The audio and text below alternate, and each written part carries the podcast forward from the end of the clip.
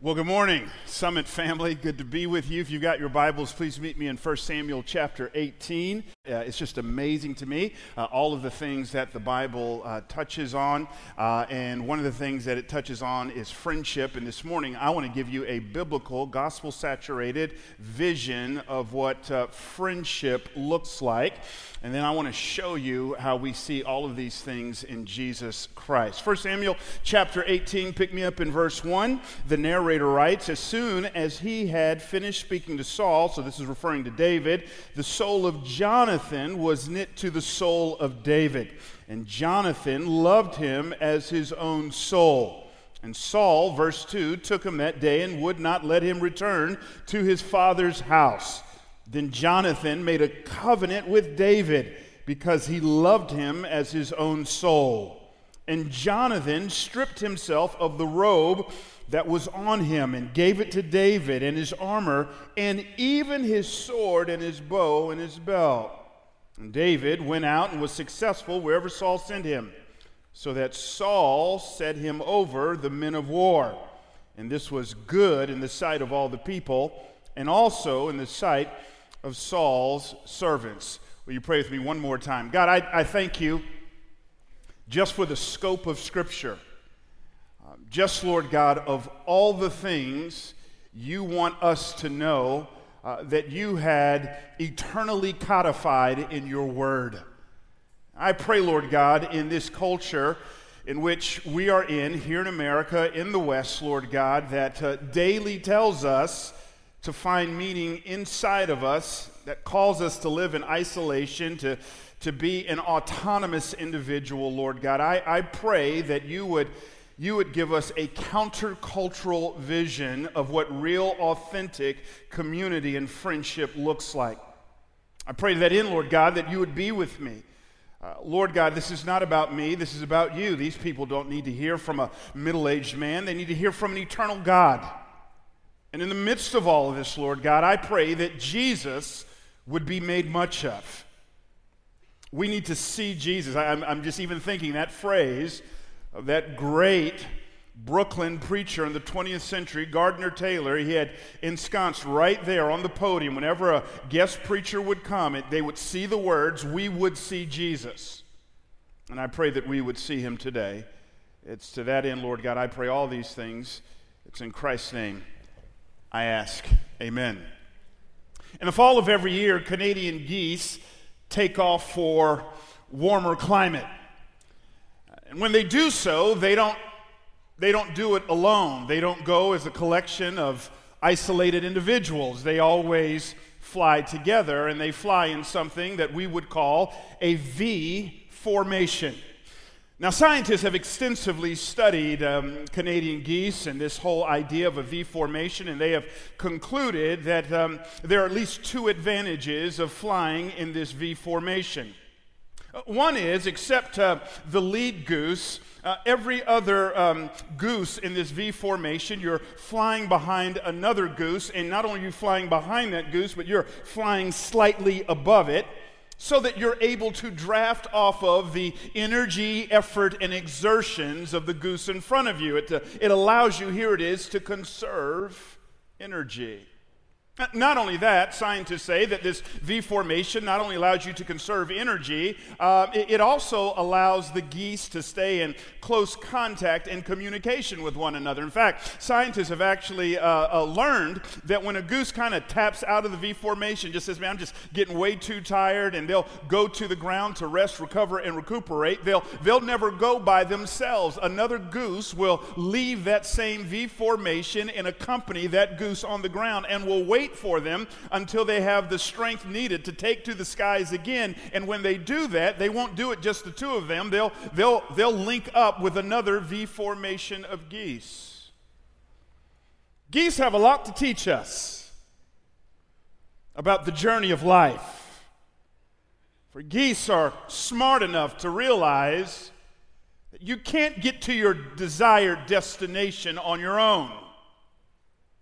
You and I need others. I want to talk to you about friendship.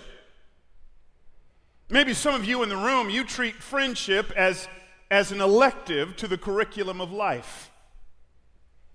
But the vision that the Bible gives us is that friendship is not an elective, it is core curriculum. So I want you to think with me right now who's your V formation? Who's that, as Gordon MacDonald talks about in his wonderful book, A Resilient Life? I highly commend it to you. Who's your happy few? Who are those individuals that you're drafting off of, that you're living in close contact and community with? Now, now, now, we all know the African proverb, don't we? If you want to go fast, go alone, but if you want to go far, go together. And so I want to know who's your V formation? I, am not asking who's your family. You and I understand that uh, family and friends are not always synonymous. In fact, I love what one writer says. One writer says, Home is that place where they gotta let you in. Our, our, our family is who we're responsible for. We don't choose family, we do choose friends. I'm not talking about family. Sure, there's some cases where there's overlap, where it does feel like that sibling really is, in the deepest sense of the term, your friend, but, but that's not all the time true. More times than not, it's not true. I'm not talking about your family, nor am I talking about your acquaintances. Uh, many of you in here, God bless you, you're extroverts. That's not my testimony. I'm, a, I'm an introvert whose love language is words of affirmation, which pretty much means tell me how great I am and leave. You, you, you, we, plenty of you, you're, you're extroverts. You're like my youngest son. I mean, my youngest son's favorite phrase is my boy.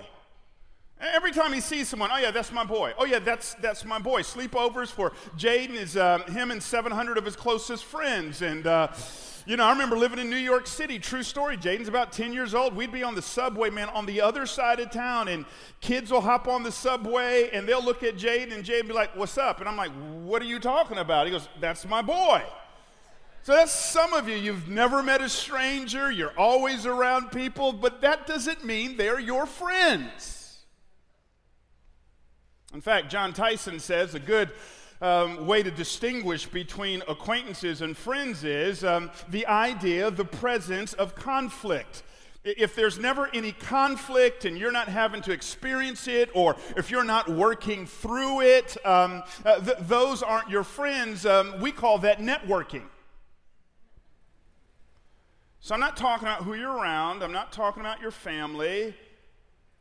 I'm, I'm not talking about those you kind of hover at the low altitude of niceness with. Who's your happy few? Who's your V formation?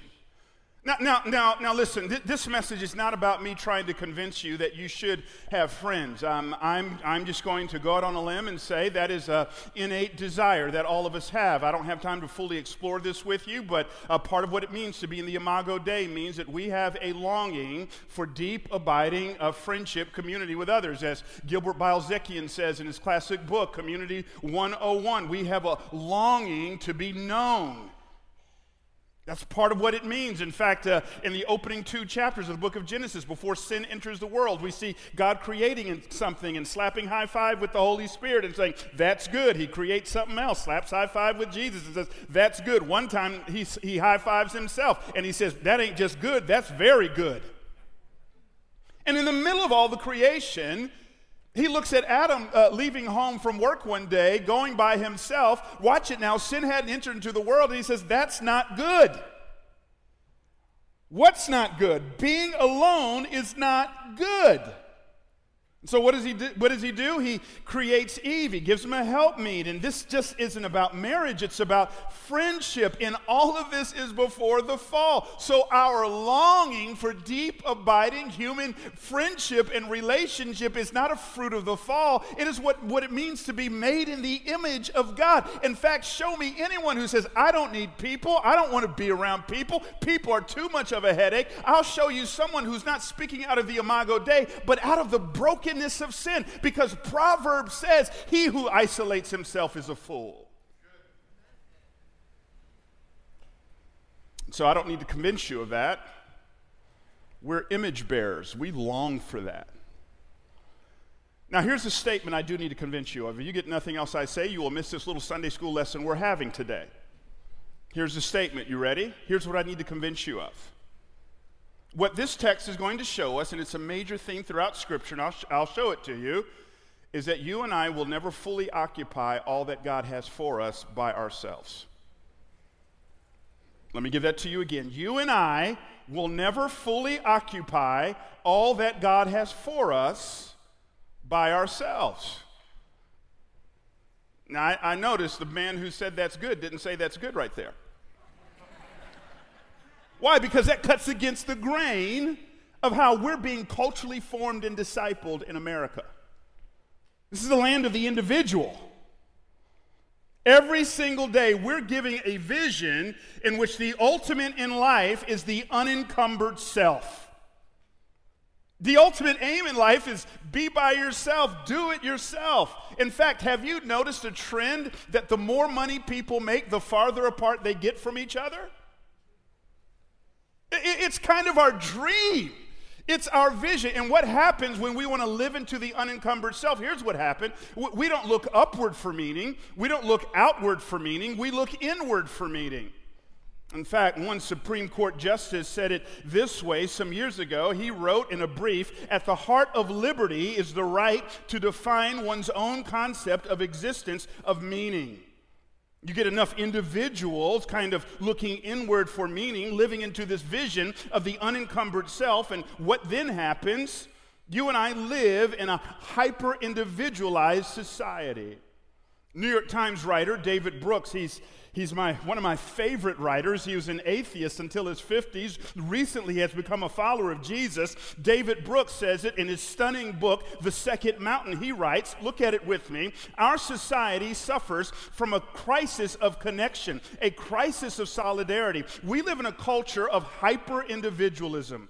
There's always a tension between self and society, between the individual and the group. Over the past 60 years, we have swung too far toward the self. The only way out, Brooks says, is to rebalance, to build a culture that steers people toward relation, community, and commitment, the things we most deeply yearn for, yet undermine with our hyper individualistic way of life. Listen, you know my story. I moved here a little over a year ago with my family from the Bay Area, and while the Bay Area and Raleigh are incredibly different, there are some points of continuity. One of the things that I'm picking up uh, in the triangle is like the Bay Area, uh, a lot of you are very accomplished individuals. You've um, graduated with degrees, many of you. You've built the business. You've constructed the career. You're, you're knocking it out of the park. Things seem to be going well on, on the accomplishment trajectory. And yet, here's my fear for many of you maybe you've traded relationship for accomplishment.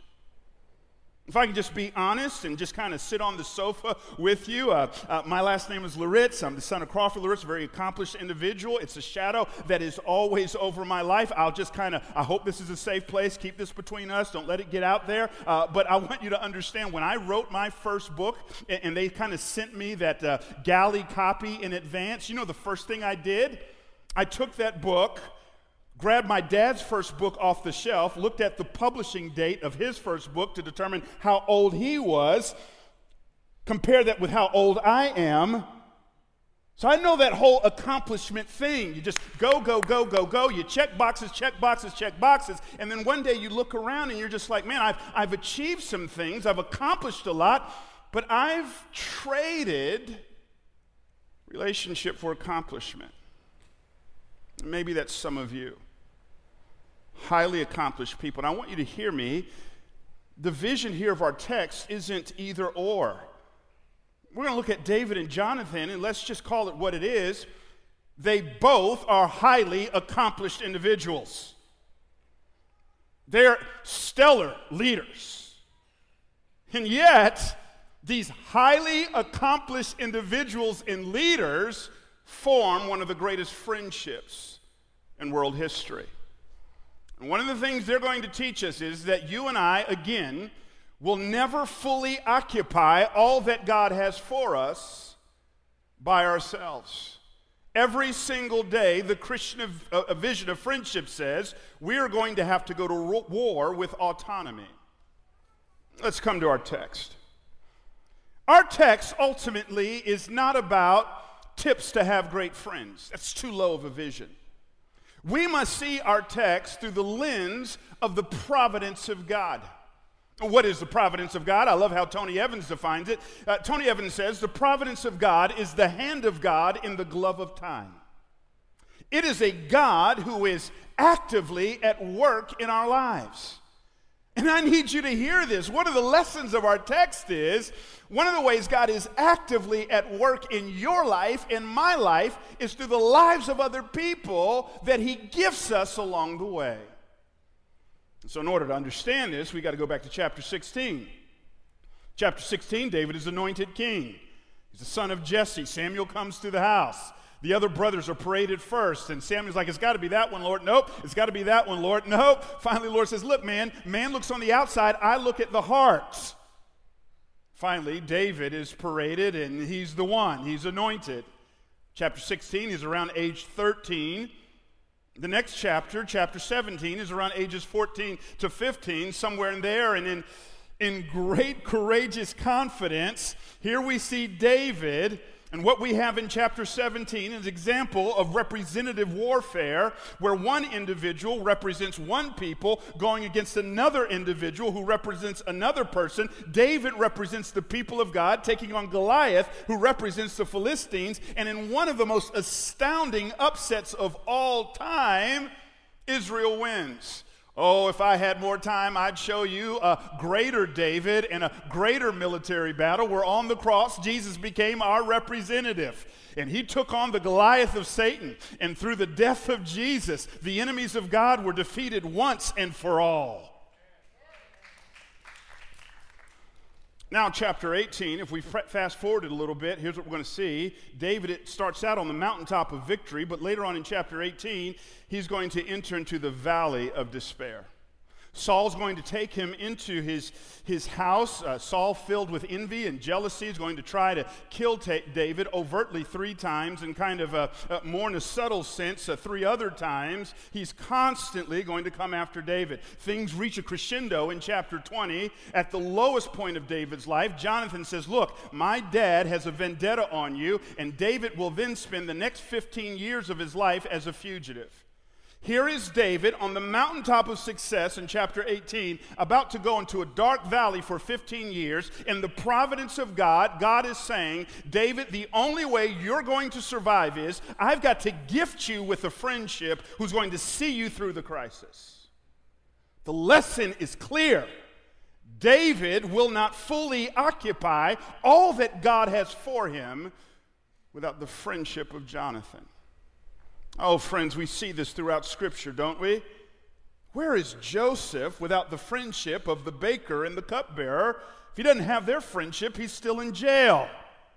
Ruth doesn't end up in the lineage of Jesus without the friendship of Boaz. Where's Peter, James, and John without the friendship of Jesus? They're still fishermen settling for a life that is less than what God ordained. And when Saul, who would later become Paul, first gets saved, None of the Christian leaders will fool with him, and what gets him in is the friendship of Barnabas. Oh, the isolated individual is trying to cut off the fingers of the providence of God. We need people. Well, what does friendship look like? What exactly does friendship look like? Our text gives us a stunning forensic into authentic, biblical, gospel saturated friendship. Verse 3, will you look at it with me? Here's David. If you track with the end of verse 17, uh, the end of chapter 17, David is called into a closed door meeting with, uh, with Saul and Jonathan. And here is David. I love it. Uh, end of chapter 17 tells us he's still holding the head of Goliath. Unreal. So here he is holding Goliath's head, blood's dripping to the ground. And verse 3 it says, Then Jonathan made a covenant with David because he loved him as his own soul. A covenant, simply speaking, is a binding agreement in the scriptures, oftentimes not only between two parties, but one of those parties will be of a higher status with another party that's of a lower status. We see this all throughout the scriptures. It's the Abrahamic covenant. God, the higher status, enters into a binding agreement with Abraham. We see it in the Mosaic covenant, where God of the higher status ends, up uh, making a binding agreement with the people of God of the lower status. And we see it in the new covenant. All of us have been recipients of a binding agreement between Jesus, who is the higher status, and we, his people, who are the lower status. The idea of covenant simply is the idea of commitment. And yet, whenever we see covenants in the Bible, there's blood.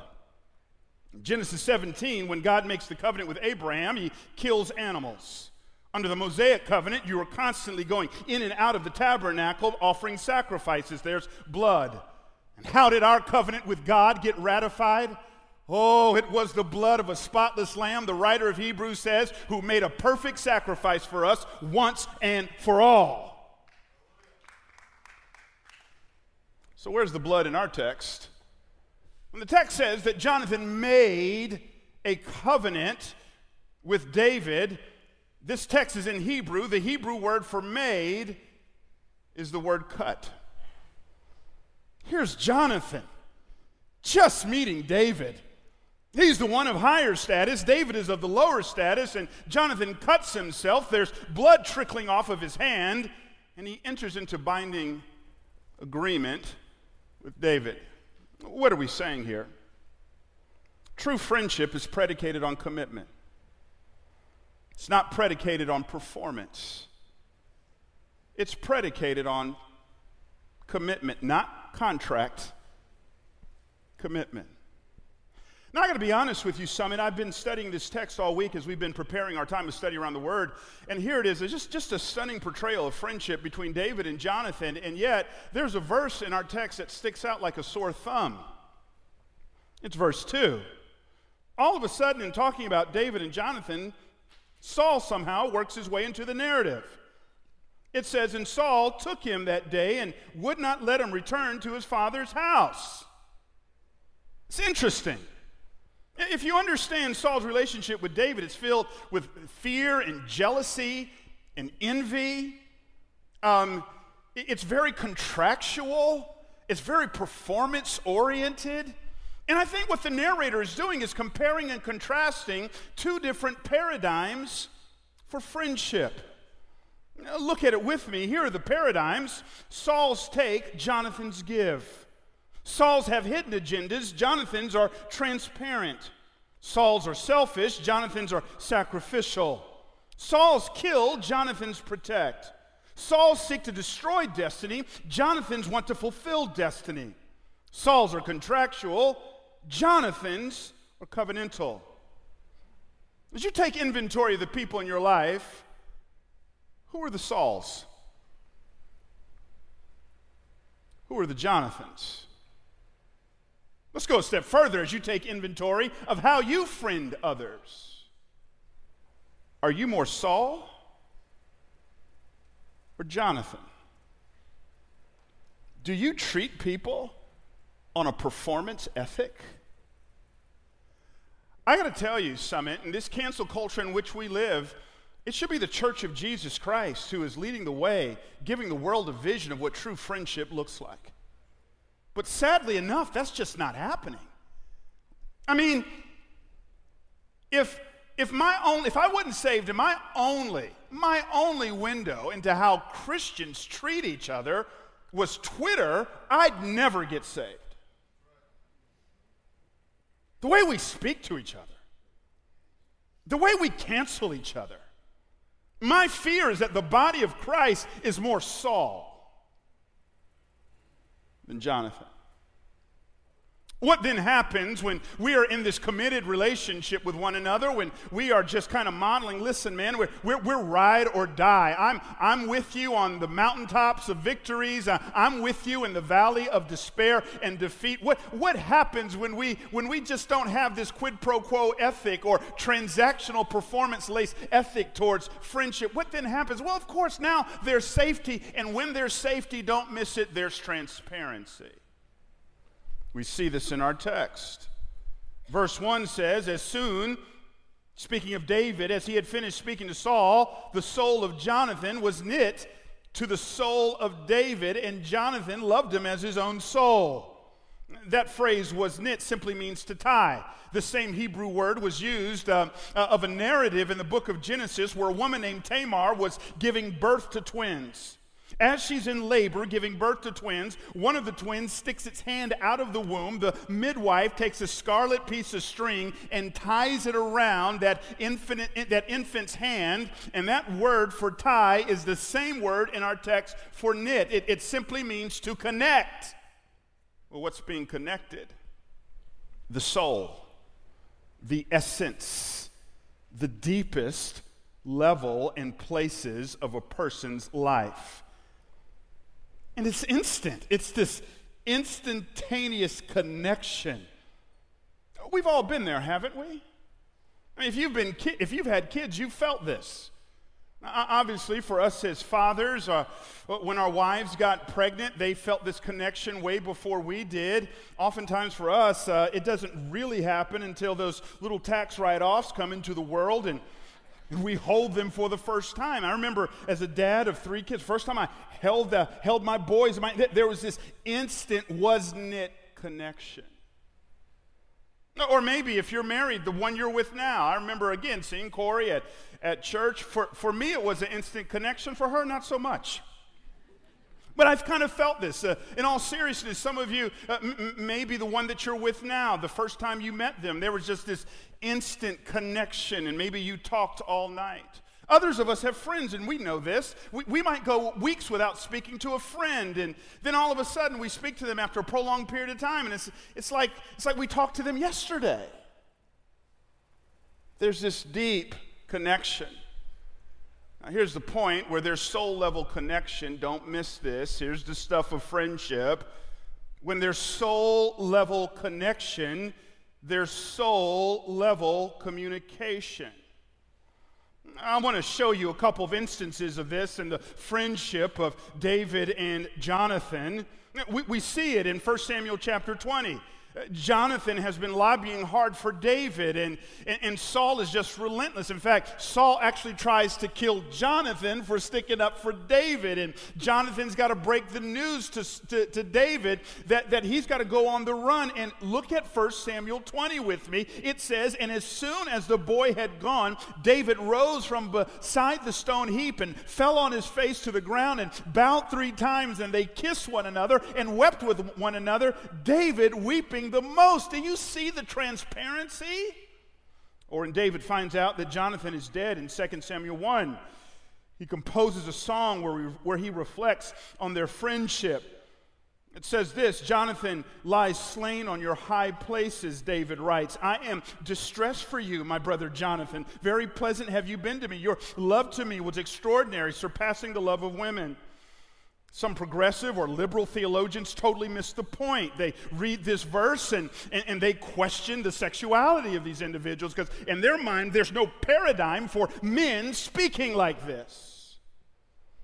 What we see here is transparency, gospel saturated, God glorifying transparency. Who do you talk to like that?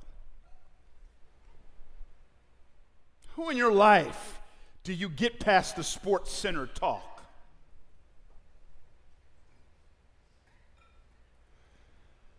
If you go to a doctor and um, you're hurting, one of the things the doctor is going to say in so many words is we got to get some transparency here. So they're going to order the x ray, the MRI, the CT scan. They, they got to have transparency. If they're going to relate to you well, if you're going to get healing, there's got to be transparency. Who sees the MRI of your marriage? Who sees the CT scan of your eating disorder? Who catches a glimpse of the x ray of that secret sin you've been nurturing? Oh, my friend Dr. Larry Casa says we hurt in isolation, but we heal in community. Who's your happy few? I hope the Lord gives me a prolonged period of time with you guys. And over the course of my time with you guys, there will be something you'll find me returning to over and over again because I think it's one of the help, most helpful tools I could ever give you when we talk about building marriages, friendships, relationships, community. It's simply what we call the communication pyramid. They're going to put that on the screen for you. When we talk about the communication pyramid, in essence, by the way, it's popularized by an individual, popularized, not, not made up, but popularized by an individual who went to the uh, University of North Carolina, Chapel Hill. I have no dog in that fight.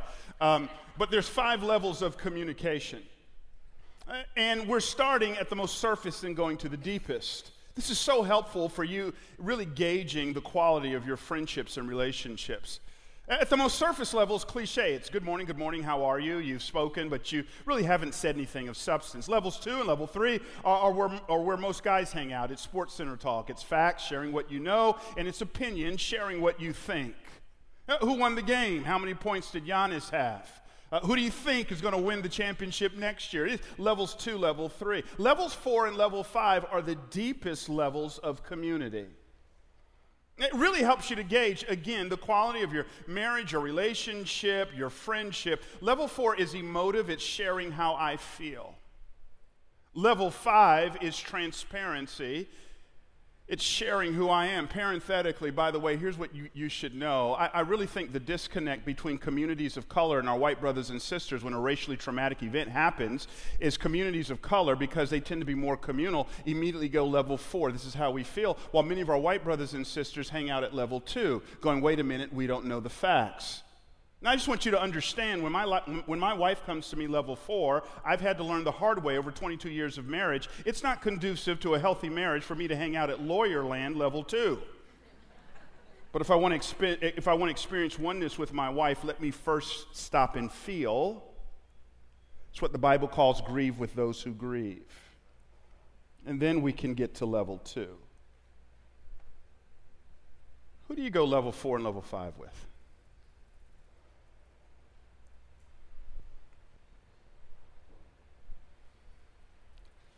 Who, who do you just go, listen, I'm not trying to dot my theological I's or cross my theological T's, but I'm mad. David and Jonathan have a substantive friendship because there's transparency. Let's go home on this one.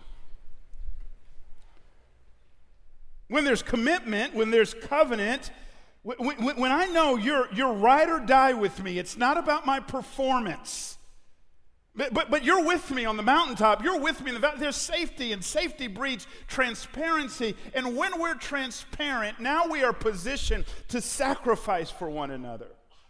Verse 4 And Jonathan stripped himself of the robe that was on him and gave it to David, and his armor, and even his sword, and his bow, and his belt. It's unbelievable. It's interesting reading commentators here. They, man, it's blowing their minds. Again, Jonathan, the son of Saul, Saul's the king, makes Jonathan the prince. Jonathan meets David for the first time, and what do we see him doing? He is relieving himself, he is stripping himself of his royal regalia. Some commentators say this is mind blowing. That's what's happening here is Jonathan is literally abdicating the throne. He's communicating, You're the next king, not me. Maybe there's some truth to that. I won't go that far. At its core, commentators are saying what we have here is vulnerability and sacrifice. Jonathan is saying, Look, David, I'm so for you. I'm so for your success. I, I, I see so much that God has for you. That there's no sacrifice too great. That this won't be a relationship predicated on status. Because status breeds competition. I love what Dennis Rainey says. Dennis Rainey says, You put two men next to each other, our natural inclination is to compete. Jonathan say, There's no competition here.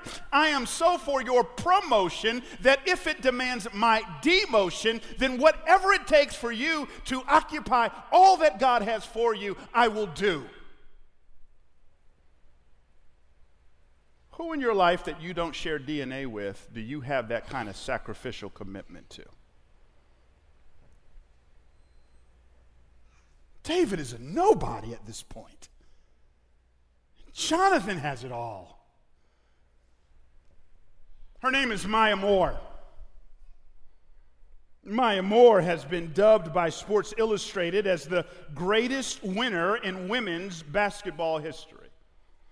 As a high school basketball player, she won the highest uh, award, the Gatorade National Player of the Year. As a college basketball player at UConn, she won the highest award there as the John Wooden Award.